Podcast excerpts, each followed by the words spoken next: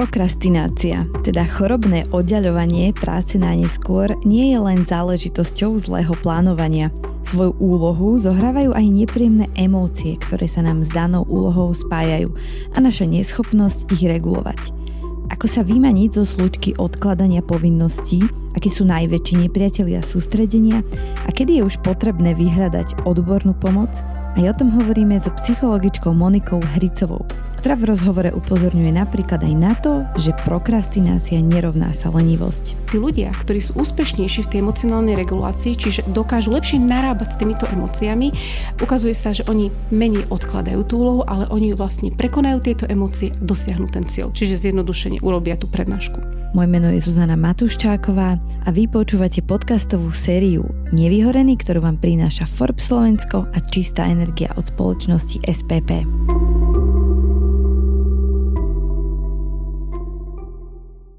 Monika Hrícová je psychologička, ktorá niekoľko rokov pôsobila v univerzitej nemocnici Loja Pastera v Košiciach. Dnes sa však venuje predovšetkým výučbe na Univerzite Pavla Jozefa Šafárika a výskumnej činnosti v oblasti sebaregulácie, kam spadá aj téma prokrastinácie, o ktorej budeme spolu hovoriť. Monika, vítajte v podcaste a ďakujeme, že ste nás privítali u vás v Košiciach. Dobrý deň. Ako som už spomínala, tak vy sa venujete výskumu sebaregulácie a konkrétne Konkrétne ste sa venovali subjektívnym prekážkam pri dosahovaní cieľov. Akú rolu tu hrala prokrastinácia? Keby sme tak najjednoduchšie definovali prokrastináciu, tak niektorí autory hovoria, že je to vlastne zlyhanie sebaregulácie. Čiže môžeme uvažovať o tom, že je to ako keby na druhom pole voči dobrej sebaregulácii a práve veľakrát si my sami dávame prekážky, ktoré spôsobujú, že v tom výsledku odložíme úlohu alebo ju vôbec nedokončíme. Čiže prokrastinácia je pre nás veľmi zaujímavá téma a tým, že momentálne riešime projekt, ktorý sa práve venuje faktoru výberu a dosahovania cieľov mladých a my vieme, že tá prokrastinácia je tam vysoká, tak táto téma sa nám tam veľmi hodí a je pre nás aj zaujímavá. Ako ste sa k nej vôbec dostali? Tak z začiatku to bolo tak, že keď sa pýtam študentov na hodinách niekedy, že čo sú také ich prekažky, v nejakých činnostiach alebo celkovo ako si organizujú deň, tak veľmi veľká skupina tých študentov, možno aj nejakých 60% hovorí, že prokrastinácia je teda taká vec, taká ich vlastnosť, ktorú pozorujú. A samozrejme aj pri tom, keď ich skúšam, tak veľakrát sa vlastne oni ho stiažujú na tú prokrastináciu, že nemali dostatok času, alebo teda sa aj niekedy pýtam, že keby sa ohodnotili, čo bolo tom najväčšou prekážkou. Čiže začiatku to bolo také pozorovanie a taká tá téma, že vidím to okolo seba, vidím to v tej tej akademickej oblasti a potom samozrejme, keď riešim 10 rokov problematiku sebaregulácie a tá téma mi tam vyslovene pasuje, tak to je také najlepšie spojenie, že niečo, čo ma zaujíma ľudsky, s čím sa stretávam vo svojej práci a potom, keď to môžem výskumne prebádať. Ako to má taká výskumnička s prokrastináciou?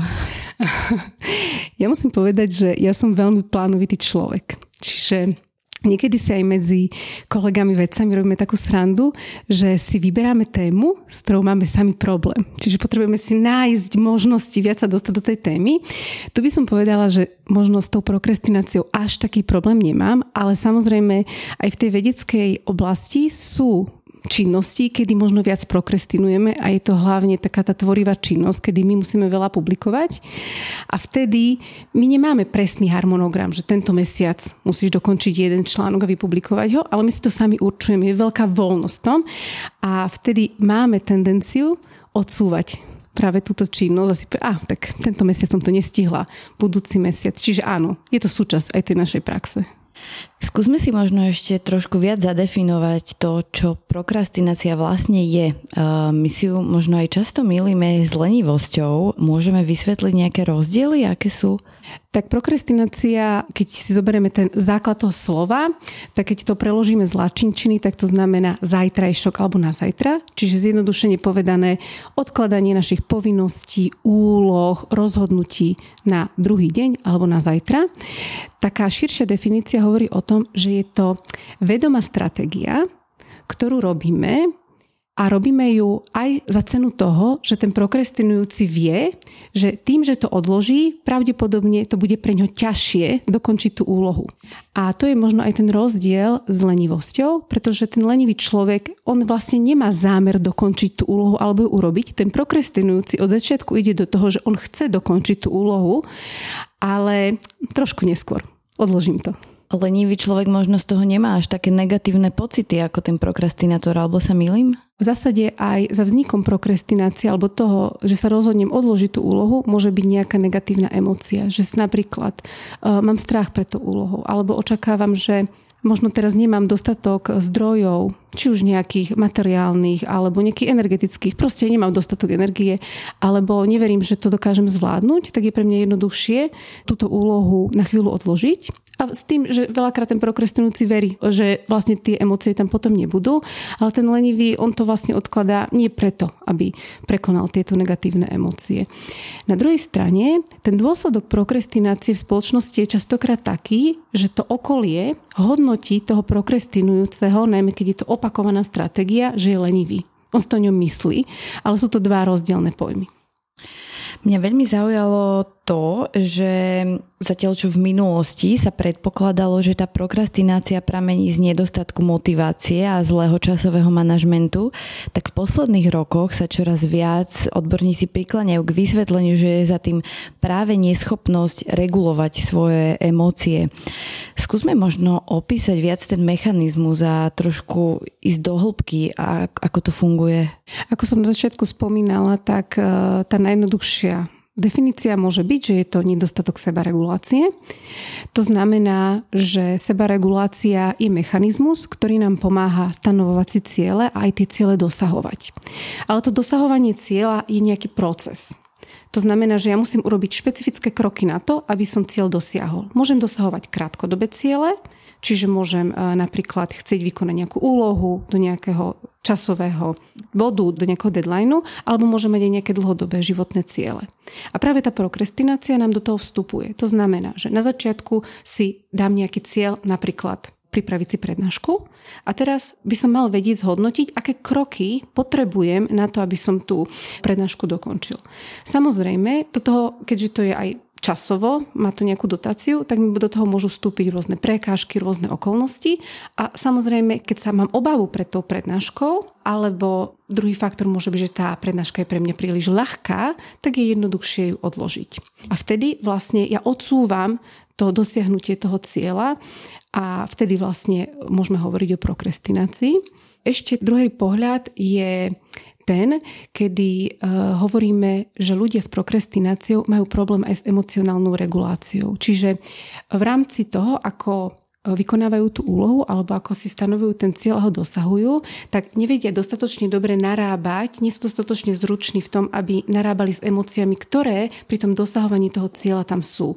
Čiže je úplne prirodzené, že keď idem do úlohy, ktorá je pre mňa nová, alebo je náročná, ja prechádzam rôznym spektrom emócií. Z začiatku sa môžem z toho tešiť, potom e, môžem mať obavu, či to zvládnem. Potom môže mať obavu z nejakého hodnotenia, či bude to zaujímavé pre iných.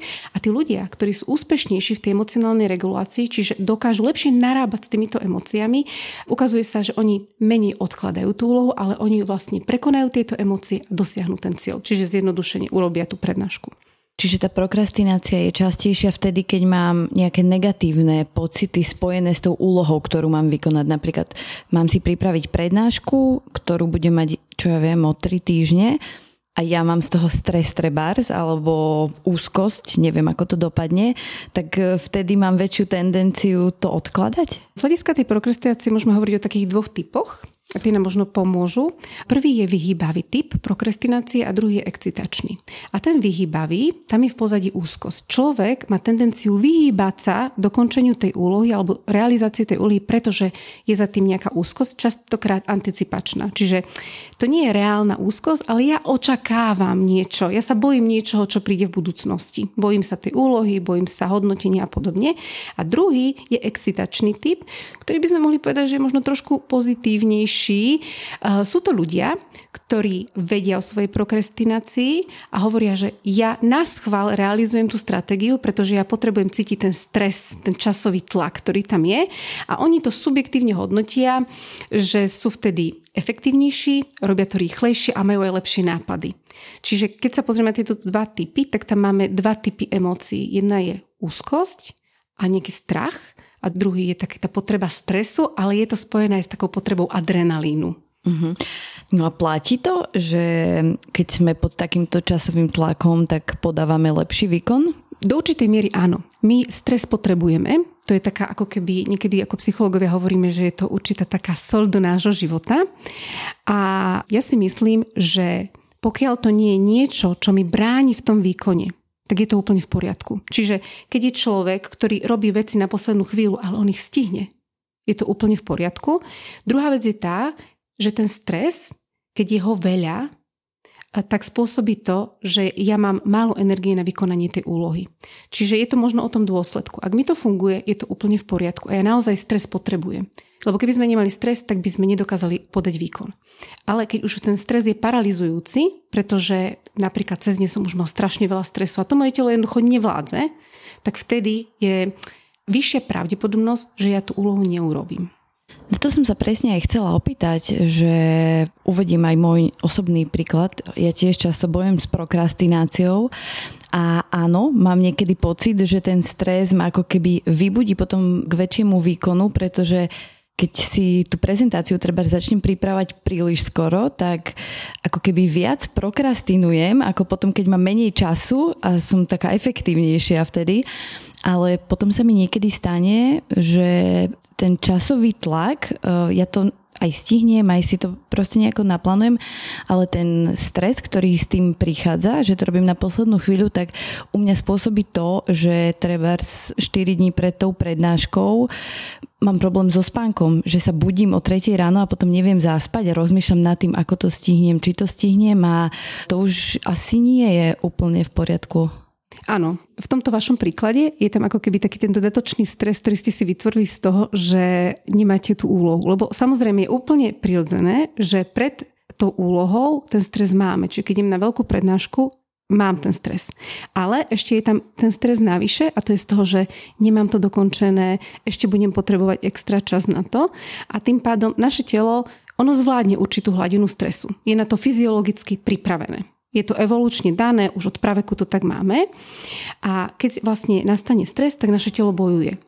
Avšak má iba určitú hladinu stresu, ktorú zvládne a keď je ten stres nadlimitný, tak nás to môže vyčerpať a môže to viesť k tomu, že vlastne my nedokážeme zvládať dobre ten stres. Preto sa napríklad stáva, že po takých veľmi náročných obdobiach človek fyzicky ochorie. Čiže to telo mu dá jasne najavo. Ale na druhej strane my v psychológii nemáme potrebu naprávať všetko správanie. Ak to človeku funguje, tak to nie je pre nás ako keby problematické. Neprišli by sme za ním, že toto si oprav. Ale keď ten človek sám by reportoval, že napríklad mám problémy so spánkom, on prišiel s tým spánkom pravdepodobne, tak vtedy by sme ho začali hľadať, či sa tým nie je práve tento mechanizmus, napríklad zlého zvládania stresu alebo odkladania úloh a podobne.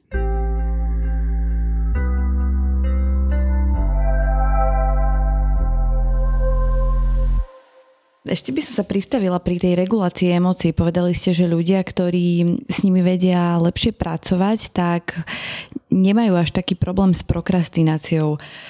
Máte možno nejaký postup alebo niečo, čo nám pomôže lepšie pracovať s tými emóciami, ktoré prichádzajú? Jedna takých osvedčených vecí, ako, ktorú používame aj v psychoterapii e, na reguláciu emócií je relaxácia to veľmi pomáha a tým predpokladom tej relaxácie je schopnosť uvedomiť si tie emócie. Čiže uvedomiť si napríklad na nejakom pozorovaní svojho tela, že prežívam negatívne emócie a že tie emócie niečo s mojim telom robia. Hej, čiže ja sa môžem sama o seba pýtať, že keď som pred tou skúškou a cítim stres, kde to na svojom tele pociťujem. Veľakrát, keď sa tých ľudí pýtame, tak sa ich vyslovene pýtame, s akou časťou toho svojho tela máte problém a môžem robiť v relaxácii nejaké dýchové cvičenie, ale môžeme cieľene uvoľňovať tú oblasť môjho tela, zamerať sa na ňu, viac si ju tak ako keby všímať a môže to byť aj pre mňa taká spätná väzba že práve teraz pociťujem ten stres, lebo napríklad ma začal bolieť krk. Takže mne z toho vychádza a opäť sa vraciame k tej téme, ku ktorej sa pravidelne vraciame v podcastoch, tak je tá dôležitosť seba poznania. Keby detekovať to moje správanie, odkiaľ to pramení, akoby vnímať signály môjho tela, lebo každý sme iný. On na druhej strane je to základný predpoklad. Keď chcem čokoľvek zmeniť, je v prvom rade dobré monitorovať to, ako to u mňa je. Ale na druhej strane, pre bežných ľudí to nie je jednoduché a práve to je to, čo my ich ako psychológovia učíme. Že napríklad ich na to upozorňujeme, že skúste sa trošku zastaviť, trošku možno stíšiť, zavrieť oči, začať pomalšie dýchať a vnímať pri tom, ako napríklad stiahujete špecifické svaly, v ktorej oblasti tela cítite najväčšie uvoľnenie. A práve tá oblasť, kde cítim to najväčšie uvoľnenie, je častokrát tá, ktorá sa mi aktivizuje, keď som v strese. A vtedy sa môžem na to zamerať, môžem si to v prvom rade všímať môžem to aj vedome uvoľňovať, ale samozrejme veľakrát je to proces, čiže nejde to hneď, ale už len to, že e, si to začnem všímať, mi môže veľmi pomôcť.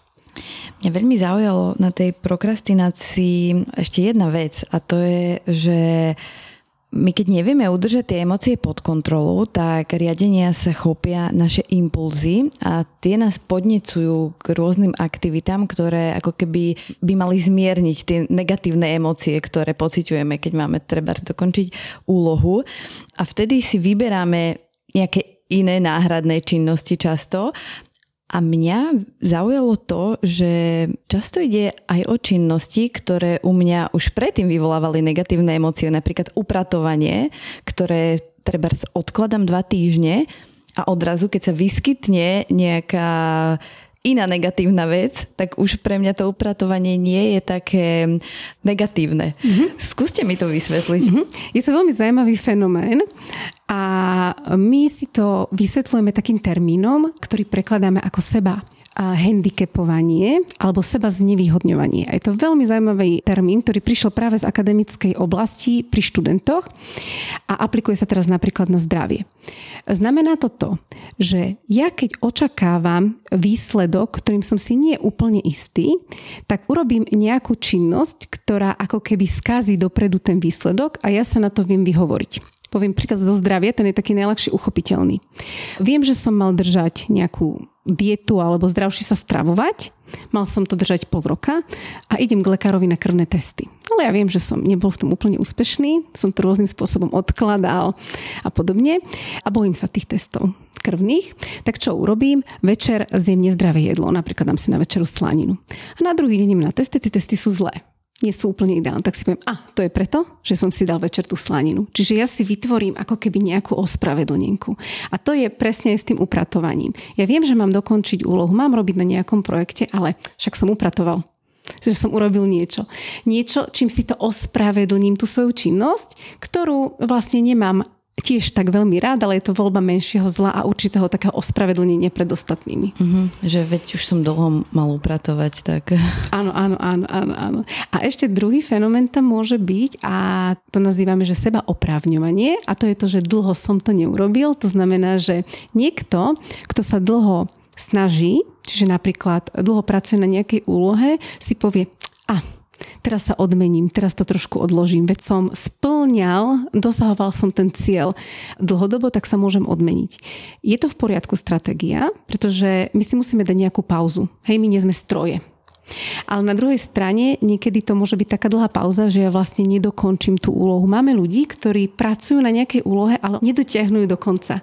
A tí častokrát používajú túto stratégiu, že si povedia, a však už som urobil dosť teraz si dám tú pauzu. Teraz nech niekto iný to za mňa potiahne. Toto inak úplne hovoríte o mne. E, a veľmi dlho mi trvalo v živote si uvedomiť, že som skôr typ rozbiehača ako dokončovača. A to sa prejavuje úplne od takých maličkostí, ako pozmývam podlahu a vylieť potom tú špinavú vodu a proste také detaily, ako keby nie som schopná dokončiť. To súvisí s čím? Že to najhorší čas mám za sebou? Áno, že si proste poviete, že veď už som pomývala tú podlahu, tak už si dám tú pauzu. Ideálne by bolo dať si krátku pauzu, urobiť niečo, keďže to umývanie je taká aj fyzická aktivita, tak si dať nejakú mentálnu aktivitu, aby sa to vybalansovalo, čiže naozaj človek si môže láhnuť, môže si pozrieť ten mobil, televízor, čo potrebuje a potom sa vrátiť k tomu. Alebo potom to mať zariadené tak, že napríklad keď pracujeme v týme a viem o sebe, že som rozbiehač, tak tam má toho dokončovača. Čiže mať tam toho niekoho, či už v rodine, alebo v tom svojom pracovnom týme, tam je to asi najdôležitejšie, kto je tá moja dvojčka. A samozrejme ten vyšší manažer by to tiež mohol takto pospájať. Vtedy je to úplne ideálne. Je fajn si to aj o sebe uvedomiť, že k čomu sme možno náchylnejší a pracovať s tým. Ako z môjho pohľadu je úplne v poriadku, ak by som mala kolegu, ktorý mi príde povedať toto, že vieš, ja som už urobil túto vec, prosím ťa, pomôž mi s tým dokončiť to. A to je presne to, že to monitorovanie. Ja to o sebe viem, je to vedomé a si v tom pracovnom kolektíve hľadám presne toho kolegu, ktorý viem, že je ten dokončovač, ten doťahovač. Lebo my v tých týmoch tých ľudí máme, ale je to aj o tom, že ho oslovím. Hej, že nečakám, že niekto príde a za mňa to dokončí, ale ja viem, že je to moja slabšia stránka, tak si hľadám toho dokončovača. My keď sme sa rozprávali o tej prokrastinácii asi dva dní dozadu, tak ste povedali, že e, registrujete aj v rámci výskumov ľudí, ktorí s tým absolútne nemajú žiaden problém a potom sú ľudí, ktorí sú extrémne náchylní na prokrastinovanie. Čo sú to za ľudia? Je niekedy ťažké povedať úplne taký typ, keď sa pozrieme na také úplne základné charakteristiky, nejaké také sociodemografické premenné, tak tam nie sú veľké rozdiely, napríklad muži, ženy. Tam nemáme žiaden rozdiel. Potom sa tam ukazuje premenná vek, že so zvyšším vekom tak naša tendencia odkladať úlohy je nižšia, ale tam môžeme uvažovať o tom, že už sme takí otrlí životom, že už si to uvedomujeme, že už sme boli viackrát sankcionovaní za to, čiže to môže byť iba ako keby dôsledok nie veku, ale dôsledok nášho života, našich skúseností, ktoré ktoré máme. Možno aj seba poznania. A môže to byť aj tým seba poznaním. Hej. Niekedy ťažšie určiť, že čo je ten dominantný u toho človeka. Čo sa tam ukazuje, ako zaujímavá premena je seba kontrola. Seba kontrola je súčasť seba regulácie. A zjednodušene povedané, je to taká naša vlastnosť, ktorá nám pomáha odolať aktuálnym pokušeniam. To znamená, zase to poviem na príklade jednoduchšom stravy. Držím dietu a práve tá vlastnosť seba kontroly mi pomáha večer neviesť e, chladničku. Alebo prídem domov večer, som unavený a čaká ma tam koláč. A keď mám dobrú seba kontrolu, tak ten koláč nezjem, lebo viem, že držím nejaké stravovanie.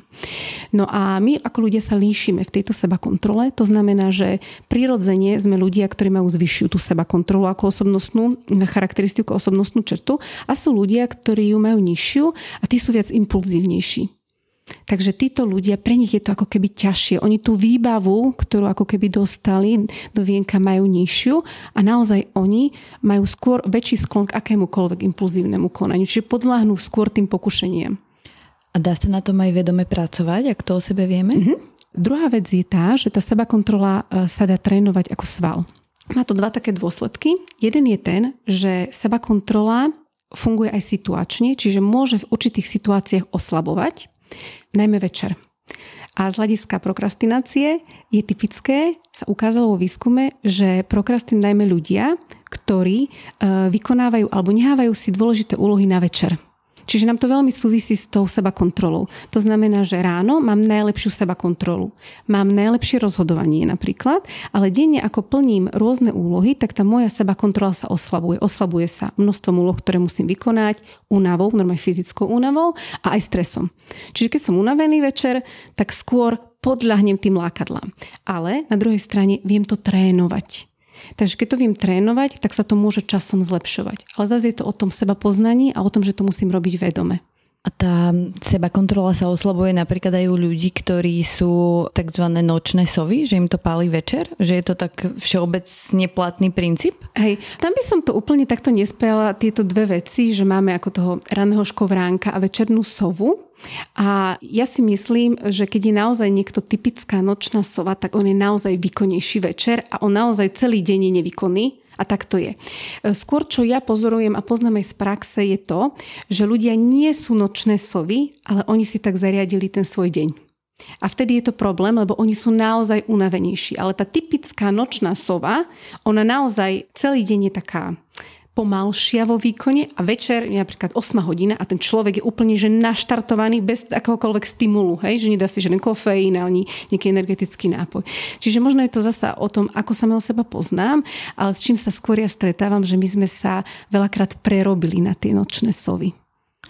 A možno to súvisí aj s tým oddialovaním práve vykonávania úlohy, že si už 4 dní hovorím, že no dobre, tak zajtra ráno sa zobudím, dobre, tak to urobím večer, potom to znova prehodím a vždy si to na ten večer ako keby posuniem a už nemám tú vôľu možno. Áno, je to presne o tom, že ja mám zníženú vôľu vtedy, ale ja mám celkovo aj fyzicky som unavený. Hej, treba to aj naozaj pozorovať, možno si to tak naozaj samého seba poznať, či ja naozaj, keď začínam o 8 na tým sedieť, nie som fyzicky unavený. A samozrejme, keď som fyzicky unavený, tak to moje telo je tá prvá brzda, ktorá mi hovorí, chod si láhnuť. A samozrejme, ja to môžem ospravedlniť rôznym spôsobom. Som unavený, uh, nemám dobrú pozornosť, lebo s únavou súvisí aj pozornosť, môžem robiť viac chýb. Čiže ono to má viacero dôsledkov.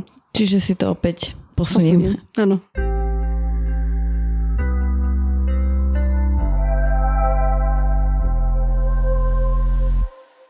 Ako teda trénovať tú vôľu? Tréning tej vôle je o tom, že si najskôr uvedomím, že to chcem trénovať. A druhá vec je to, že idem aj do toho vedomého tréningu. To znamená, zase použijem tú dietu, keď viem, že môžem byť unavený večer, tak keď vidím tú tortu, tak sa najskôr samého seba spýtam, či to nie je únava. Použijem iný príklad, možno to nebol až tak dobrý, ja na sebe pozorujem napríklad, že po obede a keď som unavená, som viac impulzívna, viac mám tendenciu sa nahnevať. A zo začiatku, čo som pozorovala na sebe, bolo len to správanie, čiže ako keby vybuchla som. A potom som sa samej seba pýtala, v akých situáciách mám tendenciu viac napríklad kričať alebo vybuchnúť. A tá impulzivita môže byť aj v niečom inom. To môže byť v tom, že naozaj viem tú chladničku alebo odložím tú úlohu. Hej, stále to môže mať rôzne demonstrácie v správaní.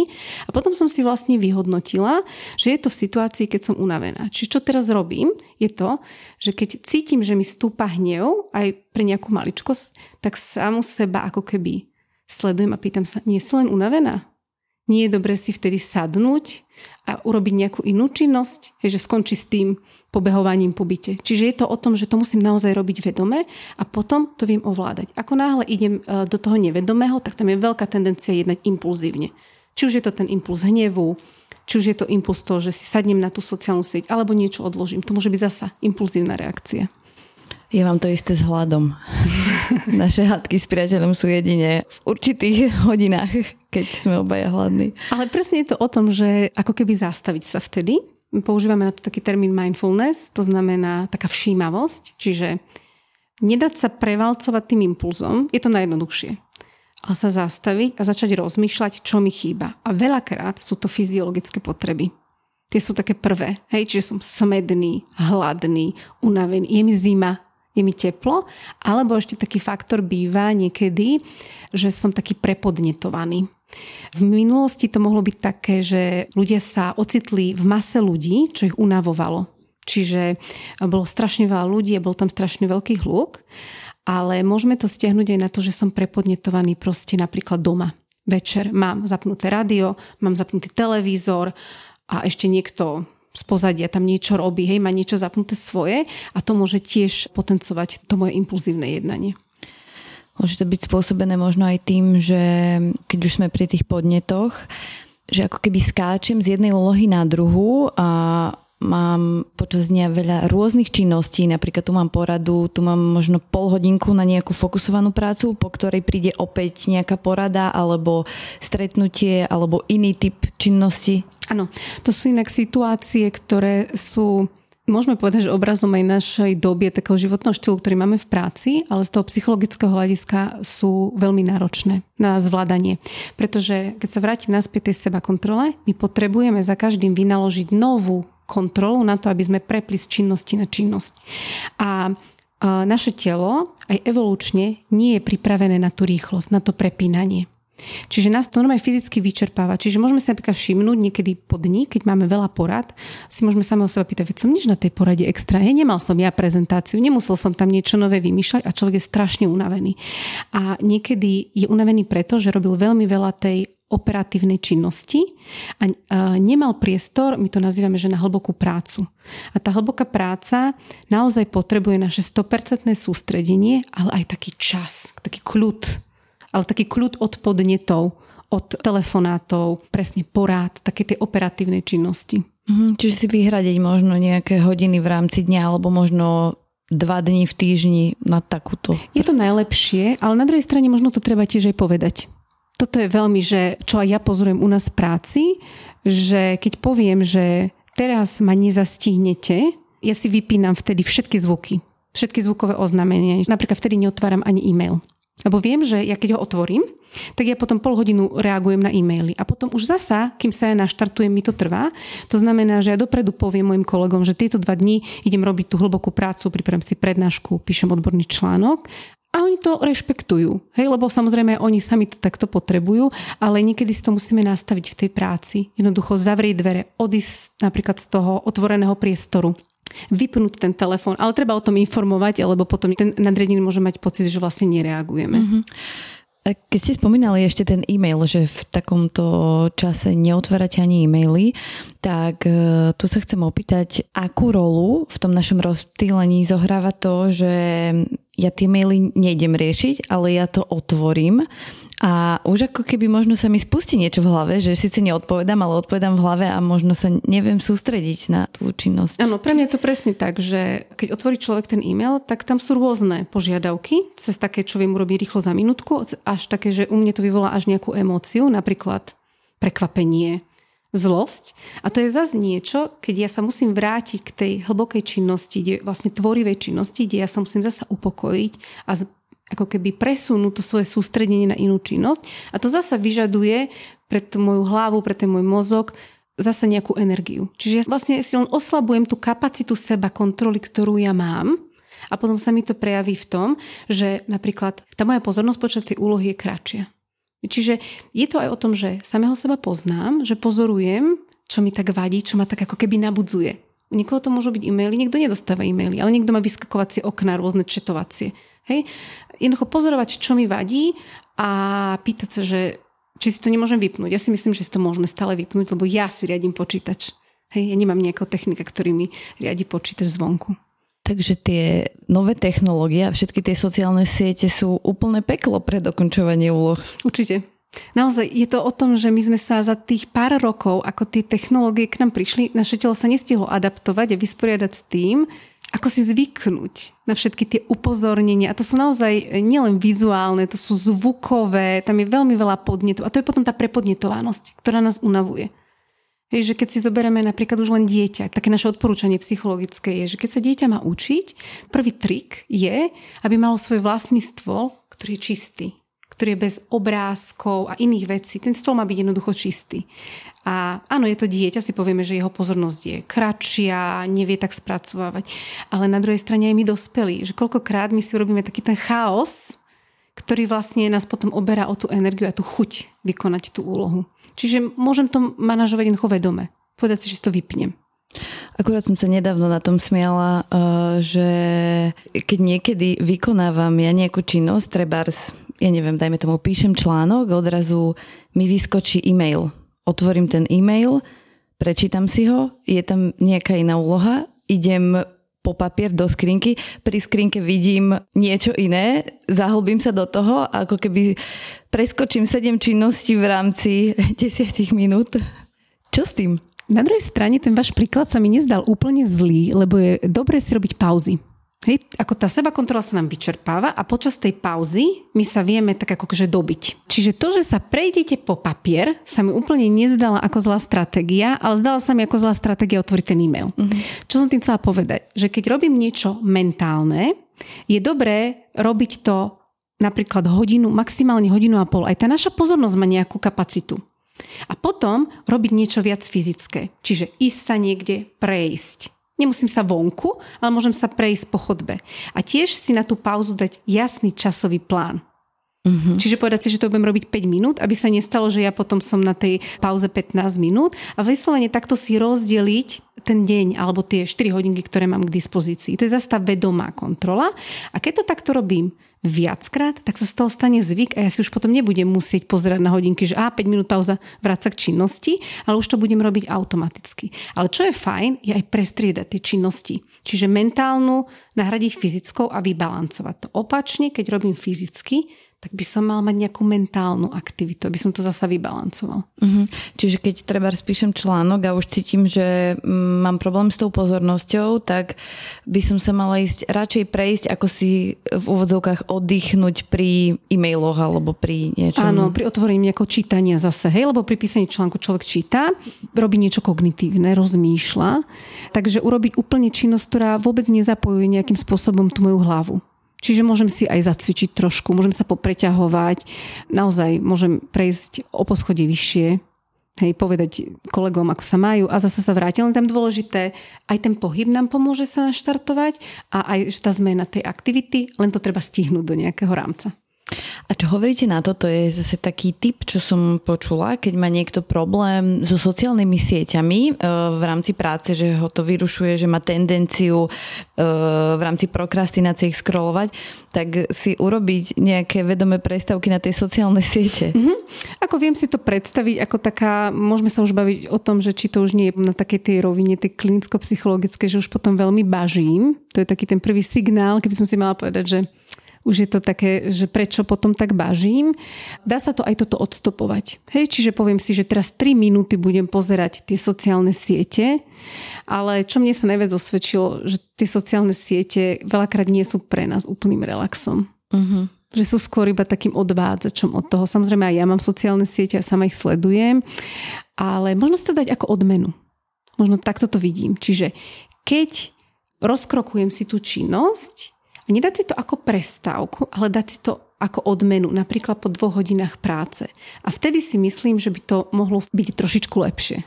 Tie siete nás môžu ešte viacej asi zahltiť. Áno, lebo zase je to, ak robím hlavne teda mentálne, kognitívne, zase je to kognitívna činnosť. Ja zase čítam, ja zase sledujem. Môžem sa sama o seba pýtať, čo sledujem, či to u mne nevyvoláva nejaké emócie, lebo každý máme to, čo sledujeme na tých sociálnych sieťach trošku inak zostavené. Takže aj toto je otázka. A to, keď to zasa u mňa vyvolá tú negatívnu emóciu, tak ja zasa potrebujem nejakú energiu na to, aby som sa s tým trošku vysporiadal, aby som sa trošku upokojil a zasa vrátil k tej hlbšej práci. Mne veľmi zaujalo, keď ste v jednom rozhovore povedali, že ľudia majú tendenciu vyniť za svoju prokrastináciu napríklad sociálne siete, televíziu alebo iné povinnosti. Je však dôležité si uvedomiť, že tieto dôvody nikomu nič nekradnú ľudia si čas kradnú sami, povedali ste. Skúsme to rozobrať. Mhm. To je presne tá otázka tých subjektívnych prekážok, ktoré si my robíme. My môžeme tie prekážky, ktoré nás stretnú počas dňa a nám niečo zabranie rozdeliť na také dva typy. Jedny sú objektívne a druhé sú subjektívne. Objektívne sú tie, ktoré naozaj nevieme zmeniť. Čiže keď stojím v zápche, jednoducho ja neviem preskočiť tú zápchu. To je vec, pôjdem neskoro do roboty.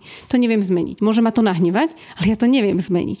A potom je kopec subjektívnych prekážok, ktoré si ja robím. Cez to, že si niečo odložím, že si niečo zle naplánujem, že si otvorím tie sociálne siete a tak ďalej. A keď je to subjektívne, pre mňa je možno dobré vedieť, že ja sám si o tom rozhodujem. Nikto iný. Nikto iný ma nenúti za tým sedieť a je len na mne, či to vypnem alebo nie. A neospravedlňujeme si niekedy tú prokrastináciu tým, že to bola objektívna prekážka namiesto tej subjektívnej, že veď to som nemohol zmeniť, že prišla dôležitejšia úloha, ktorú som musel splniť. Áno, že musím napríklad kontrolovať ten e-mail, lebo čakám niečo. Áno, áno.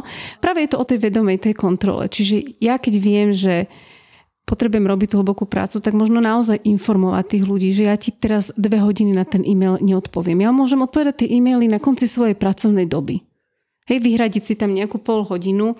Áno, sú situácie, kedy naozaj čakám telefonát, ale vtedy sa ja nepúšťam do tej práce hlbokej, pretože viem, že to čakanie ma natoľko vyrušuje, že sa neviem sústrediť a vtedy robím práve tie drobné činnosti, odpovedám na e-maily, pozerám si siete a podobne.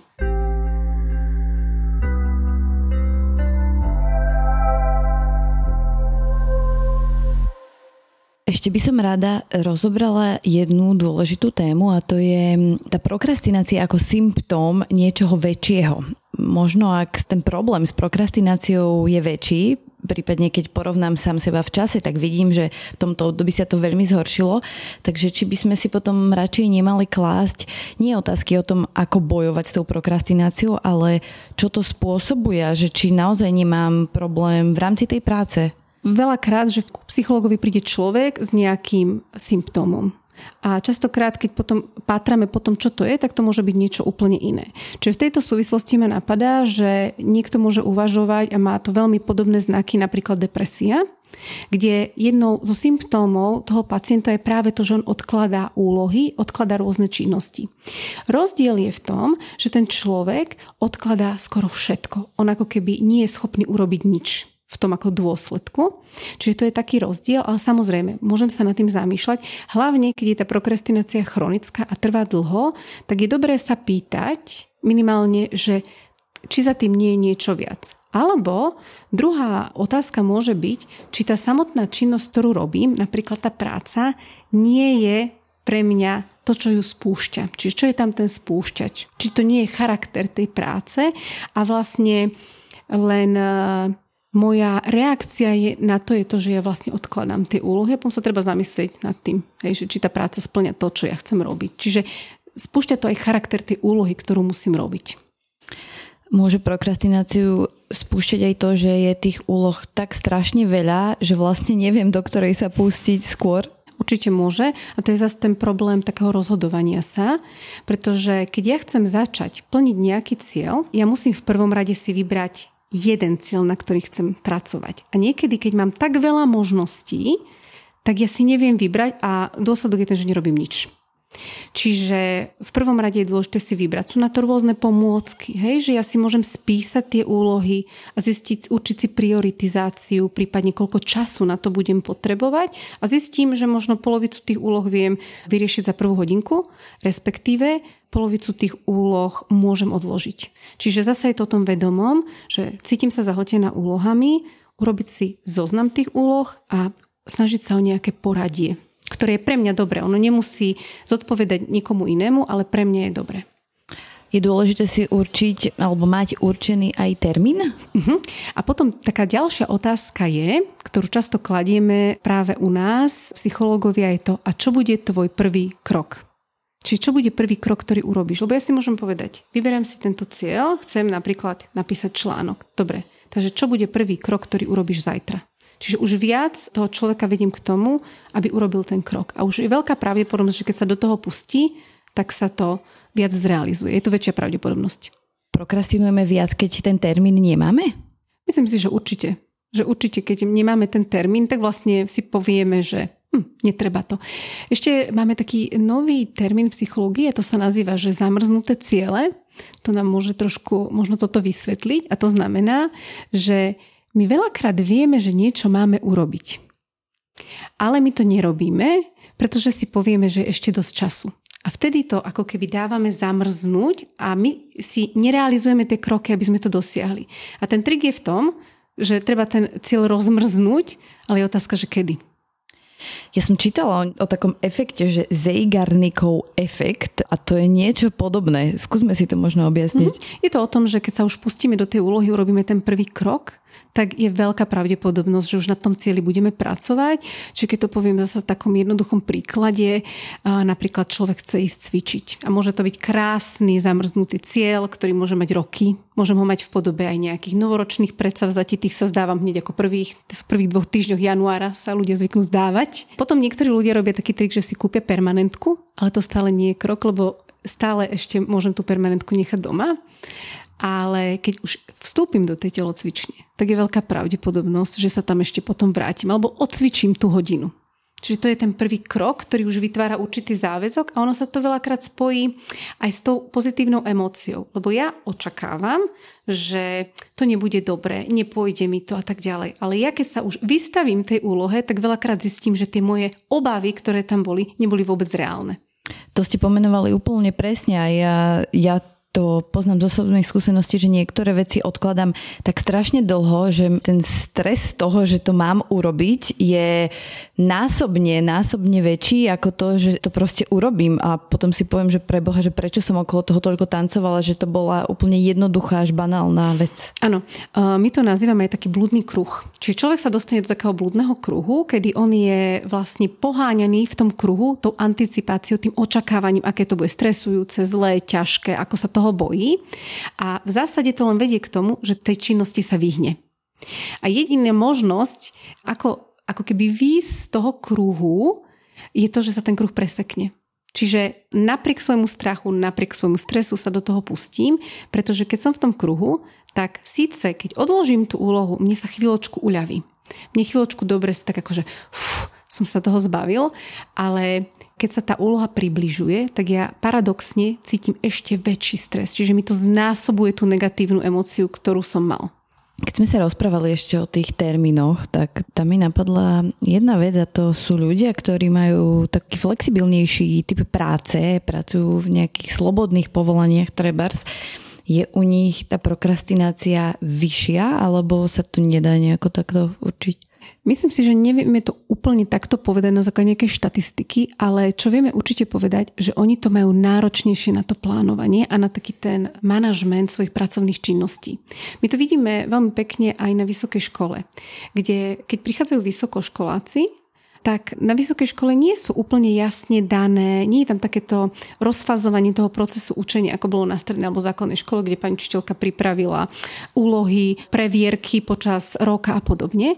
A preto veľmi veľa vysokoškolákov uvádza, že práve odkladanie učenia alebo robenia úloh je pre nich najväčšia prekážka počas štúdia. Dokonca sú tam tie čísla okolo 30-40%, počas covidu nám to narastlo na 80%, tie štatistiky, čo je naozaj veľmi veľa.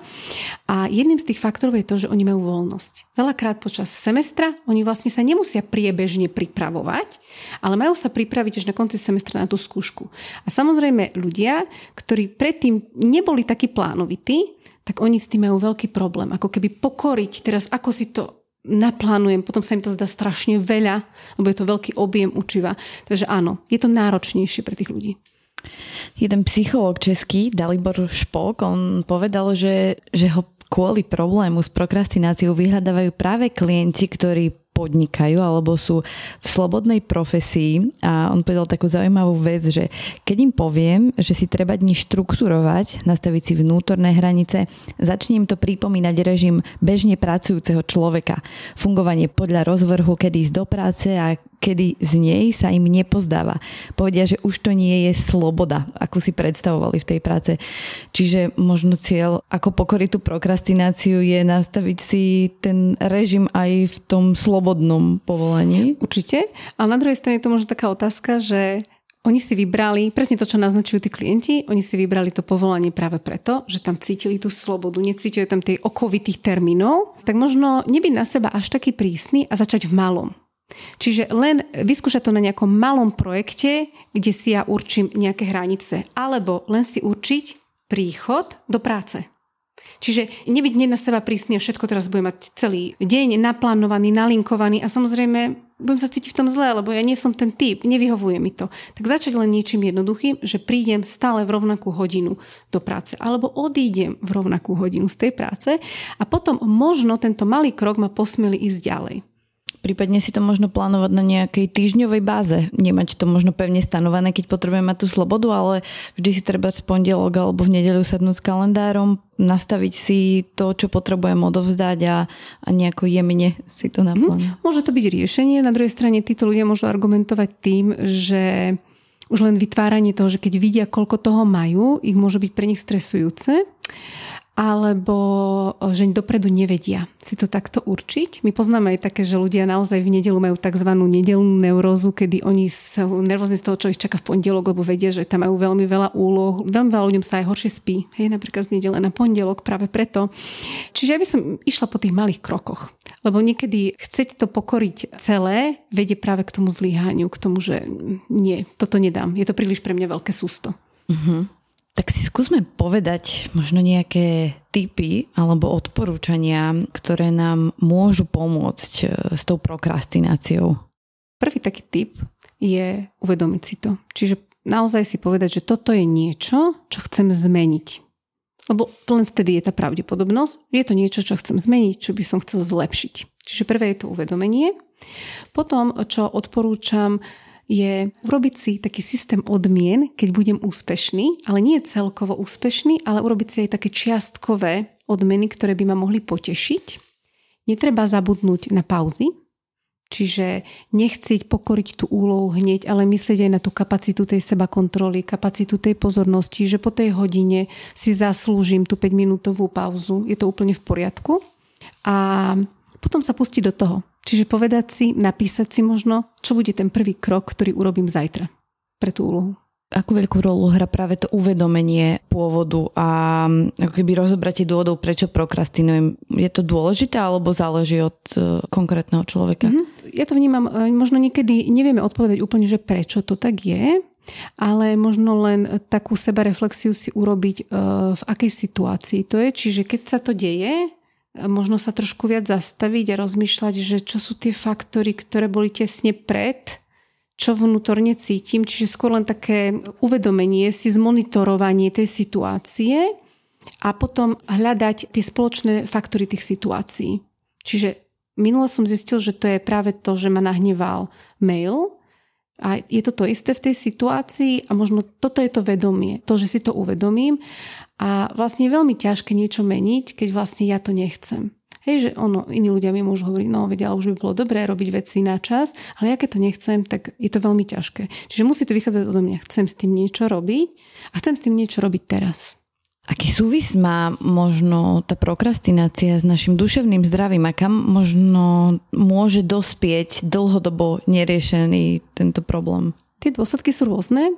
Prvý je taký naozaj spoločenský, v tejto spoločnosti, ktorej žijeme, je to také aj neobľúbené v práci, keď e, niečo nedokončíme alebo neurobíme nejaké veci na čas. Čiže naozaj nás ľudia vnímajú ako lenivých, nespoľahlivých, e, môžeme byť horšie hodnotení aj z oblasti nadriadeného, ale tie zdravotné dôsledky sú o tom, že títo ľudia naozaj trpia chronickým stresom a má to veľakrát dôsledok aj na ich e, fyzické zdravie v podobe, že majú zvýšené riziko kardiovaskulárnych ochorení.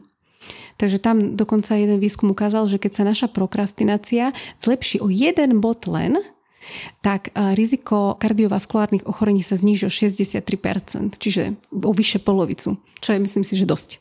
Takže to nie je len ako keby taká banalita, že som flákač, odkladám úlohy, ale má to dopad aj na náš well-being. Hlavne, keď je to dlhodobé, keď hovoríme o tej chronickej prokrastinácii. Myslím si, že je úplne v poriadku, keď z času na čas niečo neurobíme. Neurobíme na čas.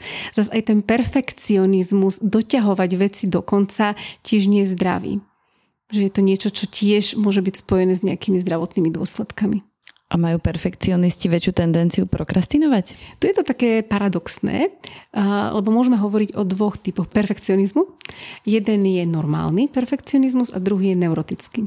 A normálny je ten, že tí ľudia sú detailisti, oni majú radi dobre urobenú prácu, ale na druhej strane nemusia ju ako keby dorobiť do úplnej dokonalosti. To znamená, že oni sa vedia subjektívne uspokojiť aj s tým procesom. Čiže OK, nie je to dokonalé, ale mňa teší ten proces, ako som to vyrábal, hej, alebo ako som na tom pracoval. A druhý sú tí neurotickí, kde naozaj tí viac prokrastinujú práve z toho dôvodu, že oni sú tak nespokojní s tými výsledkami, ktoré dosahujú, že vlastne oni to odkladajú a môže to viesť k tomu, že naozaj oni tú úlohu nikdy neurobia, lebo však nikdy nebola dokonalá. Čo s tým môžeme robiť, keď sa v tom nájdeme? Pri tej neurotickej si myslím, že je už dobré vyhľadať odbornú pomoc, lebo to už môže súvisieť aj s inými klinicko-psychologickými dôsledkami. Takže paradoxne ten dobrý perfekcionizmus nám môže v tej prokrastinácii pomáhať a že neodkladáme tie úlohy, ale ten neurotický už by som odporúčala vyhľadať pomoc, niekým sa poradiť. Skúsme možno na záver dať ľuďom, ktorí sa v tom, o čom sme tu hovorili v tomto podcastovom diele, sa v tom našli. Tak čo by ste im možno na záver odkázali? Asi by som poradila to, že e, sem tam odložiť úlohu je fajn. Že netreba byť na seba úplne prísny, netreba byť úplne perfektný. Že aj tí ľudia, ktorí sú veľmi organizovaní, tiež to nie je dobré. Čiže žiaden extrém nie je dobrý. Ale keď už vidím, že to odkladanie úloh sa stáva chronické, začína byť za to už aj sankcionovaný zvonku, tak je dobré sa nad tým zamyslieť a možno skúsiť nejaké stratégie, o ktorých sme my hovorili a skúsiť ich. Ak to teda nepôjde, ja stále sa môžem ísť poradiť s nejakým odborníkom, ktorý ma ako keby iba povedie pri riešení toho problému. On mi nedá zaručený návod na život, ale on ma iba povedie, on to so mňou rozobere, tie situácie, ktoré sú to, ktoré to nie sú, kedy sa mi darí viac, kedy sa mi darí menej a čo môžem robiť. Skvelé, ďakujem veľmi pekne za rozhovor. A ja ďakujem za pozvanie. Toto bola psychologička Monika Hricová, moje meno je Zuzana Matúščáková a tento podcast ste mohli počúvať len vďaka podpore nášho partnera spoločnosti SPP rada by som vás odkázala aj na epizódu číslo 29 o emóciách a ich regulácii, ktorá môže byť v kontexte témy prokrastinácie a jej zvládania tiež užitočná. No a takto na záver by som vám rada oznámila ešte jednu novinku. Okrem nášho magazínu Nevyhorený v slovenskej a ponovom i v českej verzii, ktoré prelinkujem aj do popisu podcastu, sme pre vás v poslednom období chystali ešte jednu novinku a to limitovanú edíciu Nevyhorený otvorených s názvom Wellbeing v práci. Budeme vám ju prinášať raz mesačne, vždy vo štvrtky a na prvú epizódu o kariérnej zmene sa môžete tešiť už 19. januára. Ak vás zaujímajú témy týkajúce sa práce a spokojnosti v nej, nezabudnite si nastaviť odber nevyhorených vo svojich podcastových aplikáciách a sledovať nás aj na sociálnych sieťach, kde sme ako nevyhorení. Tam vás o všetkom vždy informujeme. Samozrejme, bežné epizódy budú vychádzať tak, ako ste na ne zvyknutí každý druhý útorok. Ďakujeme za vašu podporu a do počutia.